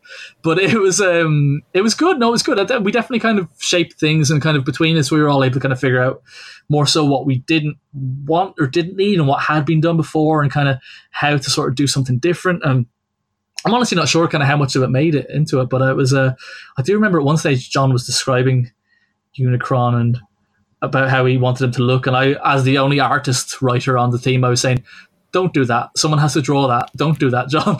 but I think he might have done it anyway. And luckily, Alex is the one drawing it, so he he can draw anything. So it's got really lucky there with uh, getting Alex on that. I think. yeah, I know. Yeah, well, he's the only one who can sort of like is masochistic and and talented enough. Uh, I don't know what the equation in masochism divided by talent equals equals Alex Milne, I guess. So it's um so yeah so but it was yeah so uh, who knows who knows how it made it but it's nice, it's nice to be got credited yeah we did quite a few long meetings. It was just nice to be asked because I mean, Mairghread, John, and James had the ongoings and stuff, and I was just kind of just there to say, right, you guys aren't using Springer, okay? Okay, good. Click. um, and that that was kind of it. Uh, I mean, yeah, I mean, at one stage they, they were sort of saying, will we, will we kind of bring the Wreckers in? And I was like, look, if you, if you don't need them, don't, don't use them because it would give me a lot of freedom to do what I need to do with them. So uh, if they don't show up, and it's kind of nice then because Requiem doesn't need to be, you know, there's nothing Unicron isn't. You know, you don't need to read. Obviously, do read Unicron; it's amazing. But um, it, uh, you, you won't need to have read Unicron, and and you know, ultimately, the only books you'll need to have read to enjoy Requiem of the Wreckers is Last Stand and Sins. You know, the the, the only d- downside of Requiem, I think, is that Sins and Last Stand, Last Stand, obviously, and Sins maybe not as much, but you could hopefully read them as sort of standalones. I tried to write them as best I could, so that the, all the information you had. But you know, with the forty pages that we have in Requiem, uh, there's probably a little bit that you might need to kind of be familiar with, or just you know, or at least would help. But um, but yeah, no, it's good. That's nice. That's that's nice. We got credited. That's cool. So, what does the future hold, Nick? What are your plans going forward? I am unemployed. No, I am not unemployed. I am uh, writing. I'm trying to write stuff at the moment. Uh, I'm kind of decided to get a couple of things in. So I have one creator-owned pitch in to a company that I will hopefully hear about. I will. I know I will definitely hear back from them because oftentimes you send off to companies, um, and you don't hear back from them. But luckily, I know that I will hear back one way or the other. I'm very interested to see which one it'll be.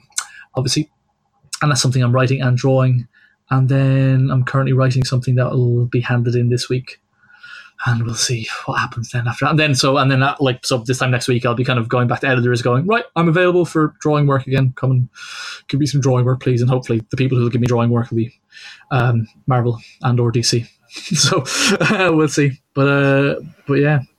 I, and you've got a friend at Skybound. Uh, yeah. so yeah. So we'll so we'll see. We'll see what that person says to me th- this week. So um, yeah, it's cool. That's been interesting. Yeah, it was nice because because that person. Chris Ryall, he, he he mentioned me in both his outgoing speech in IDW and his uh, new speech in Skybound. So that, that's good. I'm on his mind, and um, and Oh. he's emailed me to sort of say he'd like to do some work with me. So that's kind of cool. So it means it's another publisher I'll hopefully do something with down the line, but we'll see. Uh, cool. But it's nice to know. Nice to know there's options. Uh, but it was weird. There's a period there where all my editors um, quit. So my, so uh, uh, yeah. So John, no, uh, Carlos and Transformers kind of left, and then uh, Heather Antos, my Spider-Man editor, left, and also the editor who was working with her, uh, Jordan White, left to work on X Men. So maybe I can get some X Men work. We'll see. Um, Sarah Gaydos, who I do, I did some Star Trek work with. I was doing some covers with her. She left just as I started to do some work with her, and then you know my uh, my. Uh, my my golden goose, Chris Ryall, left. so it was uh, IDW, and like he was the guy who hired me in the first place, and you know he'd often find me stuff to do. So uh, it was it did start to feel personal for a little while, but um, they've all assured me, they've all lied to me to say it wasn't. So Uh, He, he's going to need some sort of avatar for the uh, the letters page or whatever he's doing for Robert Kirkman. So he's oh, you don't don't don't you don't you think that I haven't already sent him some really crawly sort of Chris? Uh, I drew you drew you a picture, mate. So uh, yeah, we'll see we'll see how that works out. But no, it's good. It's been good. Uh, we'll see. No, no, we'll see. And and and it's it's, it's I think it's, it's hopefully good news for me that John Barber is is editor in chief at IDW now as well. So I've got a good, good relationship with him. So I will hopefully see what he can find me to do. But it's interesting that you know because I can't count on, and I, I I'm kind of I'm kind of happy as I say. I think I'm kind of happy not to be drawing Transformers now. I think it's kind of nice nice time to sort of like leave it, you know, and uh, see who else is coming on board. Uh, but yeah, interesting interesting times. Uh, without giving too much away, of course, uh, just at the pitch stage. But what sort of things would you be drawing more of in your creator own? Oh, creator own thing that I'm trying to do more of is it's that ghost story thing that I'm kind of do. It's kind of a it's set in the real world but with supernatural kind of horror elements and sort of thing I just never thought I'd I'd kind of come up with really. But as it's also got to do with a lot of parental anxiety in it. So lots of kids in danger, that sort of fun stuff that sells. So um, so that that's kind of it really. Um, and um, I had, had a couple of ideas, and one one was kind of like a kind of a sci-fi space opera thing, and part of me thinks that maybe that would have been the thing to kind of pitch because if I have any sort of inbuilt sort of readership, they they know me for kind of drawing, you know, spacey things and kind of you know mech armor and things like that. So maybe that's the sort of thing I should, you know, people be more inclined to sort of say yes to me for. It because oh yeah, well Nick Roche is the robot guy. Maybe maybe we'll let him draw some space stuff. So, um, but that that could be my next thing. That could be my next thing. But that's it's kind of nice. It's just I like drawing humans now. I like I like drawing whether I'm good at them or not. I'm not sure, but I'll, I'll get better if I draw more of them. So, uh, Oh, I, I loved your Spider Man. Oh, thanks so much, Marion. Cheers. I wasn't. I wasn't. You're you're you're, you're back on points now. I think you've you've reached the. Oh, thank uh, you. No worries, Stuart. Stuart's not even trying. Um, why bother? Well, yeah. I, I if you are Um, eating. But I- yeah, thanks, thank you very much. I wasn't, I wasn't, uh, I wasn't looking for compliments, but thank you. Uh, but uh, yeah, I just I like drawing them. I like drawing. 'em. I think I just think there's there definitely is I think more future for me drawing, especially Transformers, kind of off the table as it were. You know, I think it's uh, it's good that I kind of look to other places to do that sort of stuff. I, th- I think I would like to draw a creator-owned superhero thing, but I think that's an almost impossible thing to pitch and to kind of make money on. I think. You know, I think kind of other things you can maybe have a bit more of a singular voice in, but kind of pitching superheroes and it not being a Marvel and DC, I kind of think they're, they're going to be a hard sell. I think, and I think that's what you go to other publishers for as well. You go to, to them to not get superheroes, you know. So, but we'll see. I do have an idea for one, Is- but yeah. Is that one of the strategies? This is what you've done in Requiem. Have you made your own team of Neo Knights that are now going Well, do you know what? So, someone said to me the other day. They asked if um, MP3 from the Revolution one shot was in, and I made exactly that noise. Tom, I was like, I fucking wish he was. Why did this was that was that was the Ragnarok element we needed, you know? So, um, G- G.I. Joe needs something to get it back on track, and that could be MP3 MP3. is, is the answer, isn't he? MP3 is the key to the reboot, I think. So yeah, I would have loved to put MP3 into it. That would have been it would have been good. It would have been, and yeah, I mean, I, there was no. That's just, as I said, there was no room for like new characters or new, not new characters, new story elements. I guess essentially, apart from you know the ones that have with this this kind of this this agitator, this anti Cybertronian agitator, but. um but then she she catalyzes and she kind of brings the rest of everyone else's story to their natural conclusion. But yeah, I mean, yeah, MP3 would have been yeah, fun, fun, but maybe I mean a lot of people would say that he was a, an, an excess too far, an indulgence too far as it was. So I- In that issue, I'm not sure there was such a thing. I no, I mean I don't think so. I'm, I'm I mean I, I I can't remember who I said it to. Maybe it was you guys before, just in conversation. But it feels like that Revolution one shot, the more than me say Revolution one shot that James and I co-wrote together. That feels more like the sort of people that James and I are in real life, I think, and how we interact with each other, than the sort of the kind of emotional sort of like you know the emotional sledgehammering that we like to sort of dole out. You know, with with the with the stuff, and it's never intentional, but you just find out like we've, we've written a sad story again, James. Goes, yeah, so have I, Nick.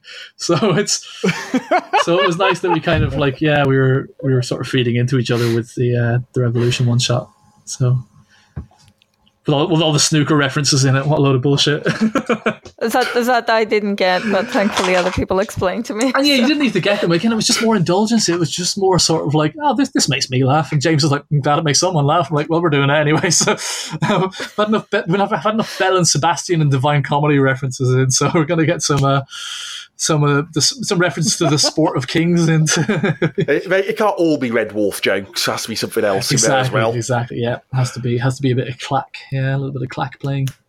So, uh, looking uh, forward, May is quite a busy month for you in terms of stuff that's out there, as well as Requiem. There's uh, It's in, terms of repackaging my my back catalogue. Uh, yeah, you- You've got the uh, the British newsagents now. Your Spider-Man arc is collected in a big chunky issue. I think it's uh, the- Astonishing that's Spider-Man. right. That's right. Yeah, it's issue one as well, which is I didn't. They're, renumbering it, so it's volume seven of Astonishing Spider-Man, and they're renumbering it from issue one.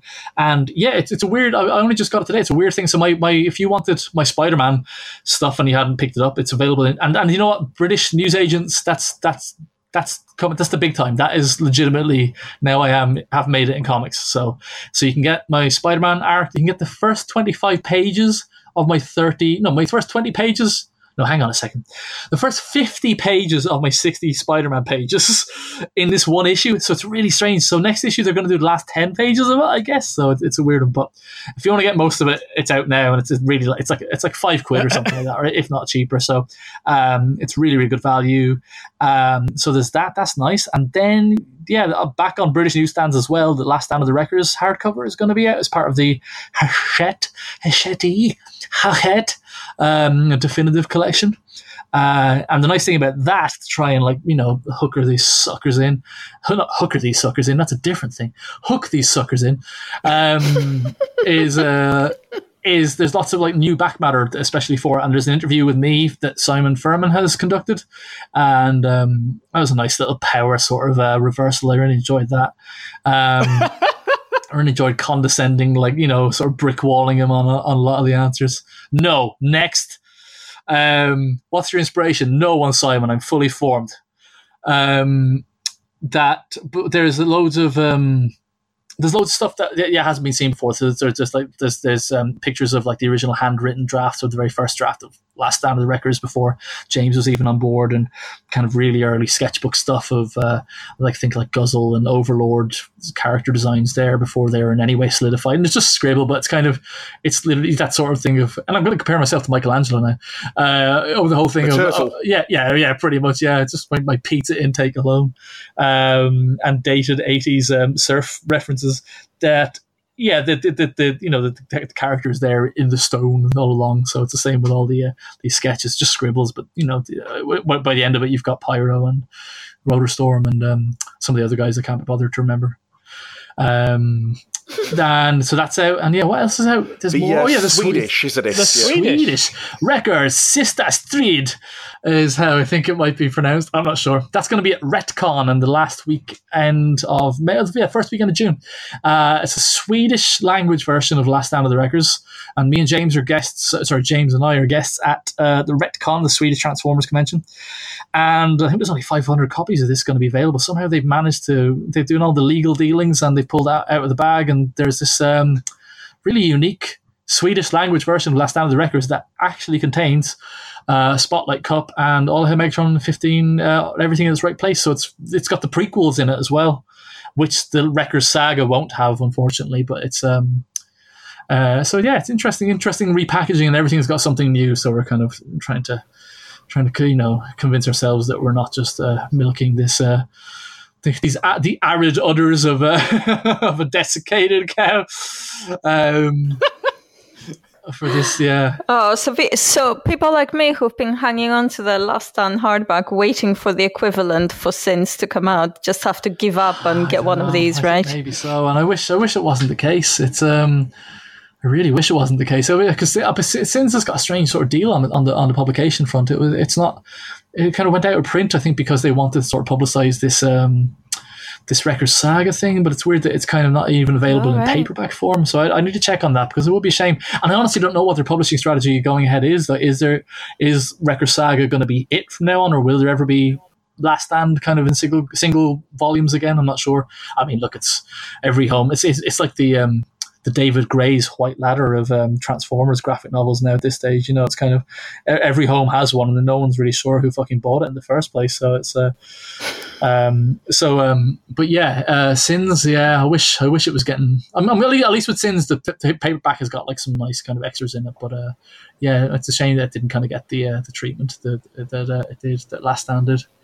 I think it would kind of, um, yeah, it kind of raise its standing a little bit. You know, I'm still immensely proud of it, and I think I'm happier with Sins than I was last stand. But, um, but that's just probably because it's the most recent thing. Do You know, it feels like it feels like it should be better, even if it isn't.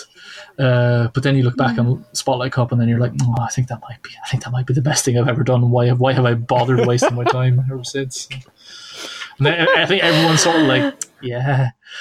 you can see in their eyes when you say that at conventions, they're like, yeah, yeah, mate. and it's nice that we agree, but it's also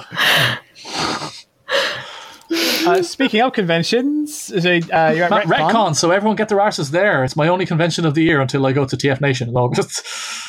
Um, yeah, TF Nation is how you're going to see me on UK soil, and I think I'm going to do a North American one, but I haven't figured out which one it's going to be. But I'll be doing one of the TF cons. No.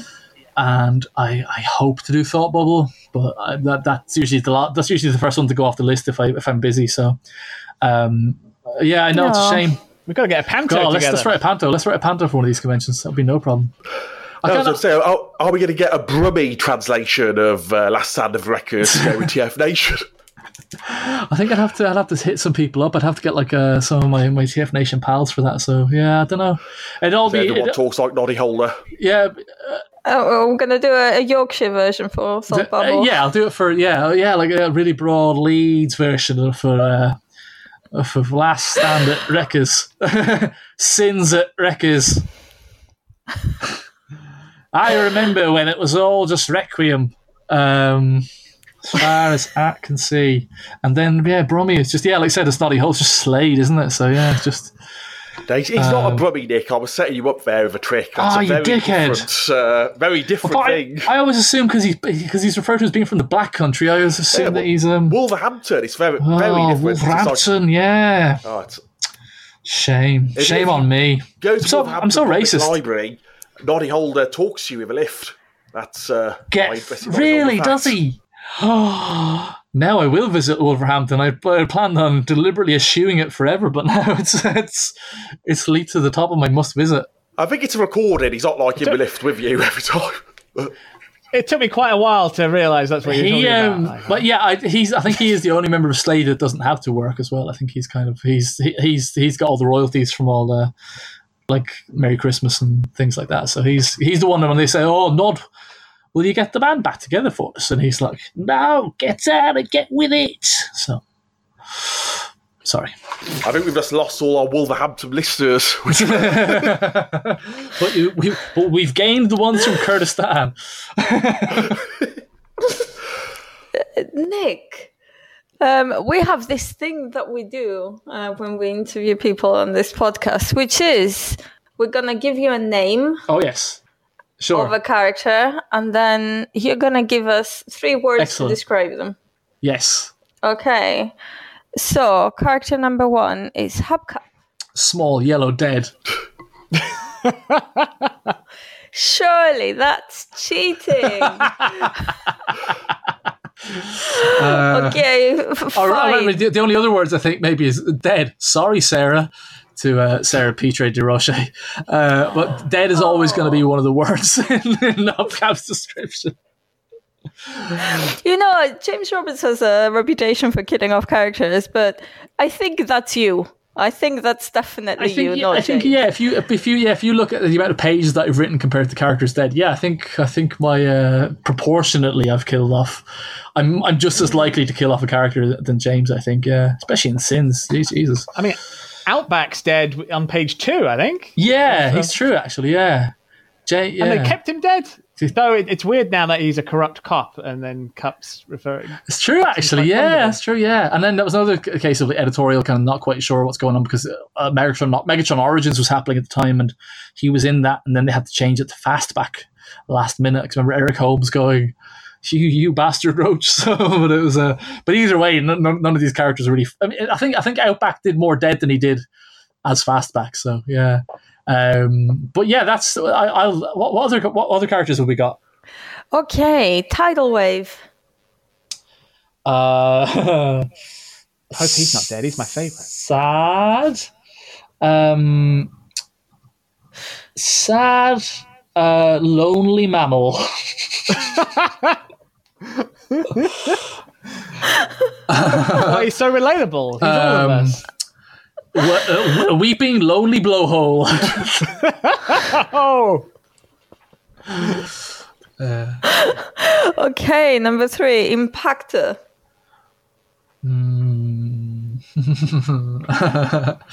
Uh, sorry it's just, I'm laughing like an arsehole i'm sorry. Impactor um bad dad bad po- pointy dad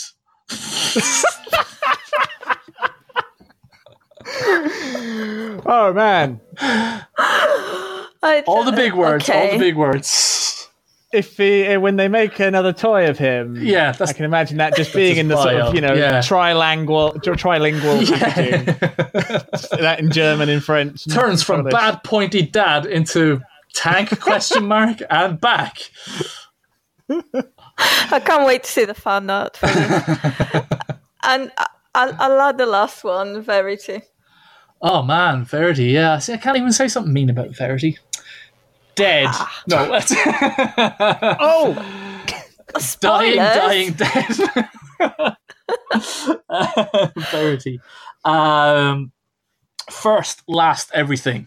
Oh, There you go. That's- very I, cryptic. I think that's better than James did last time we played that game with him, where he just didn't remember any of the characters we named. yeah.